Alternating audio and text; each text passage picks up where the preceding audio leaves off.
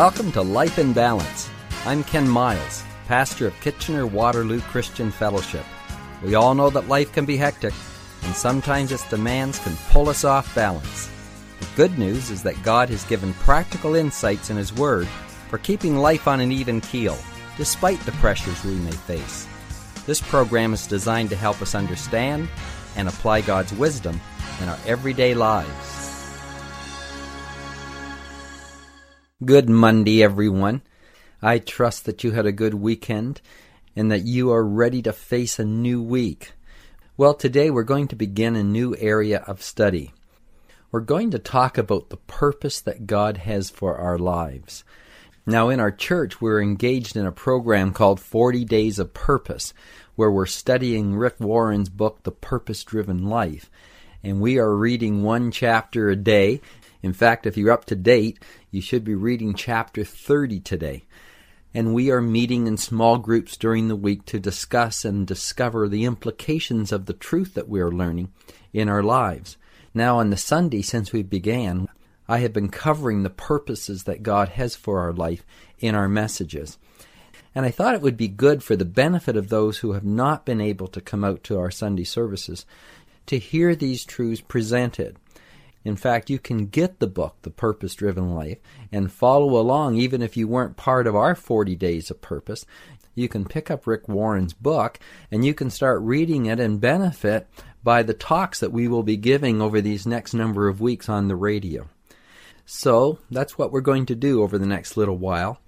Look at the five purposes that God has for our life.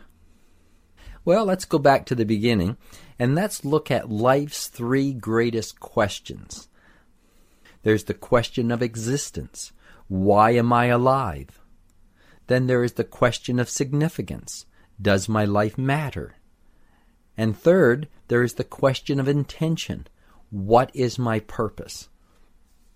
Now, these three questions really are the three greatest questions in life. And I think we've all thought about them from time to time. We may not have been able to articulate them just as straightforwardly as I did, but they percolate under the surface of our consciousness.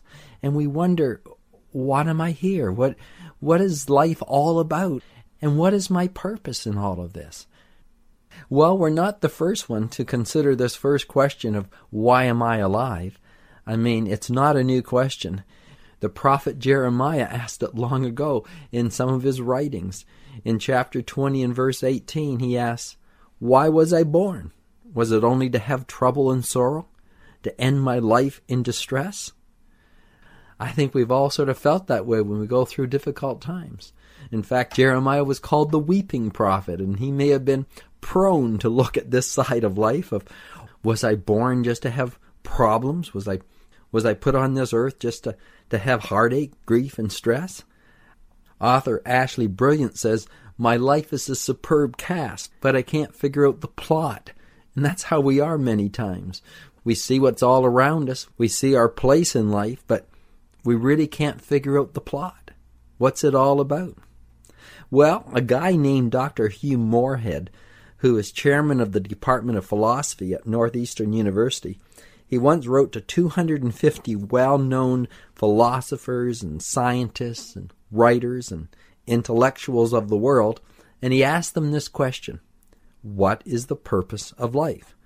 And his intention was, when he received all their responses, that he would publish a book, and he did.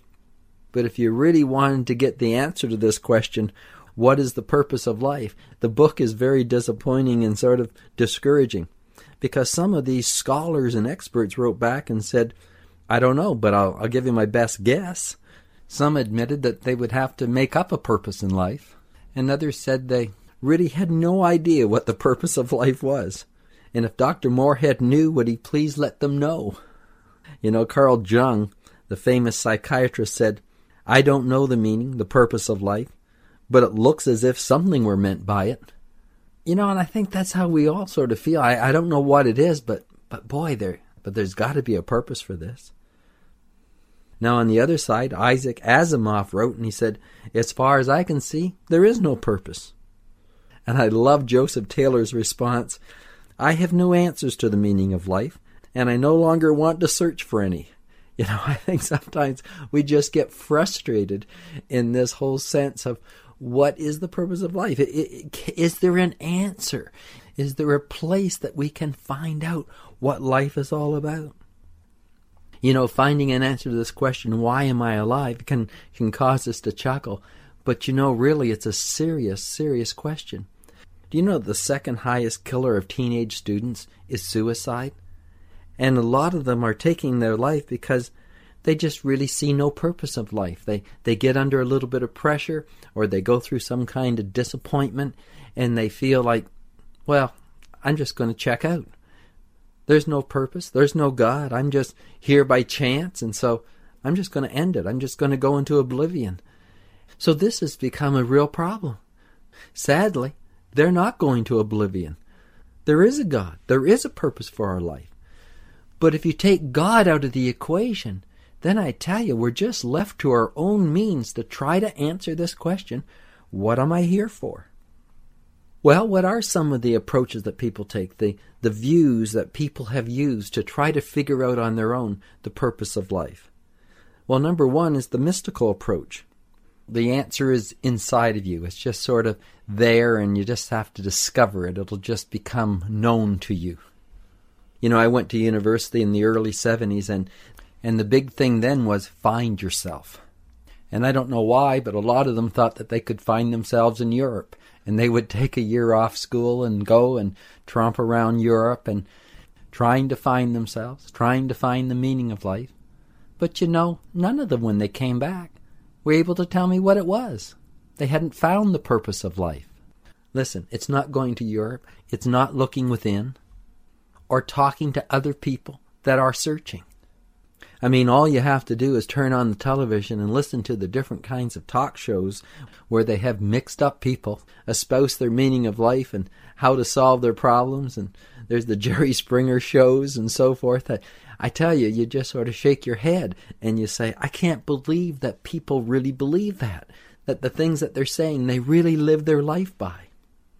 Listen, left to our own devices, left to just talking among ourselves, is not the answer. It just screws our life up worse than it's ever been. No, it's not in going away and climbing a mountain and trying to meditate to find out the meaning of life. You're not going to find it that way. So, what are some of the other approaches? The second approach is a philosophical approach. Then, this approach is the naturalist view. The purpose of life is just stay alive. In other words, just live as long as you can. The naturalist says the purpose of life is just to perpetuate itself. In other words, we're just here for biological reasons. You know, we see this expressed in modern culture. The rap artist Ice T wrote, The only reason we're here is to reproduce. Just chill out and reproduce. Keep the species alive. I mean, is that what it's all about? Is that the only reason there is to be, is just to perpetuate the human race? I mean, will that get you out of bed in the morning and really get you excited? Well, I don't know. As someone said, it might make you want to get back into bed. I don't know. But it is not something that grips us and satisfies us to know that this is what the meaning of life is all about. And that leads us to the hedonist view that the purpose of life is just pleasure, just have fun, party hard. But you know, that's such a dead end. Just living for pleasure, just sating ourselves. You know, the more that you indulge yourself, the less satisfied we are. I mean, have you ever gone to the refrige and opened the door and looked in and said, Oh, what do I want? Oh, it looks like there's some turkey there, and oh, there's some ham, or oh, I don't know whether I want that. And so you, so you close the door, and then you go over to the pantry and you open up and you go, you say, oh, you know, there's some donuts there, or there's some cookies, or some pie. Oh, I don't know what I want. You know, like, why is that the case? It's because we've indulged ourselves all day. We've snacked all day long. I mean, we've never experienced hunger because before we get hungry, we go and fill our face. It takes away hunger, it takes away the sense of satisfaction. You know, I've told people if you really want to enjoy food, just fast for a few days. I remember the first time I fasted more than one day. I couldn't believe how desirable food was, and the faintest little whiff of food would cause me to salivate. I mean, it's just incredible how desirable food is when you're not eating it. So the answer of life is not just fill yourself with everything you can, indulge every desire that you have, because it is most unsatisfying when we do that. And then the materialist says life is all about the acquisition of things. Your life is measured by the things you own. You know, I think many of us have adopted this theory that the one who dies with the most toys wins. And yet, when you read and talk to people that have gained great wealth, and they have a lot of things, they say, that doesn't satisfy. That's not something that's fulfilling. Now, if you don't have things, you think it would be, and so we pursue it with all of our might, but but it doesn't satisfy. You know, the one who dies with the most toys doesn't really win because he still dies. There's something more to life than this. So you can try the mystical approach, the philosophical approach, and then there's the self help approach. You know, the last time I was in a bookstore, I was amazed at how large the self help section had become. I mean, you'll find hundreds of books telling you how to find the purpose of life. You know, and they all basically say the same thing. They say you have to invent your purpose, discover your dream, go after your goals, have some ambitions, Dream big dreams. Aim high. Believe you can achieve. Have faith. Figure out what you're good at. Never give up. Involve other people. Now, all this is good advice, and much of it comes from the Bible, but they all have one major flaw. It starts with the wrong premise. It starts by asking you, find your dream, discover what you want to do. And that's where we have the problem we don't know what the purpose of our life is. And many times we can put lots of time and effort into achieving success and applying these principles of success. And when it's all done, we still feel unfulfilled. We still feel unsatisfied. But I tell you, there is one who has a purpose for our life. God has designed us. He has put us on earth for a purpose. So we need to turn to Him to find what that purpose is. Well, that's what we're going to explore in the days to come. Our time is gone for today, but we'll be back tomorrow. I'm Ken Miles. Bye for now. Life in Balance is a ministry of KW Christian Fellowship. We are located at 1000 Bleams Road in Kitchener. We would love to have you join us this Sunday for one of our services. The times are 9:30 and 11:30. Just go to our website at kwcf.org to register and to check out all our other activities. We have events for children, youth, and people of all ages. Our mission is to connect people with God and each other so we may fulfill our purpose in life. Till next time, may God keep your life in balance.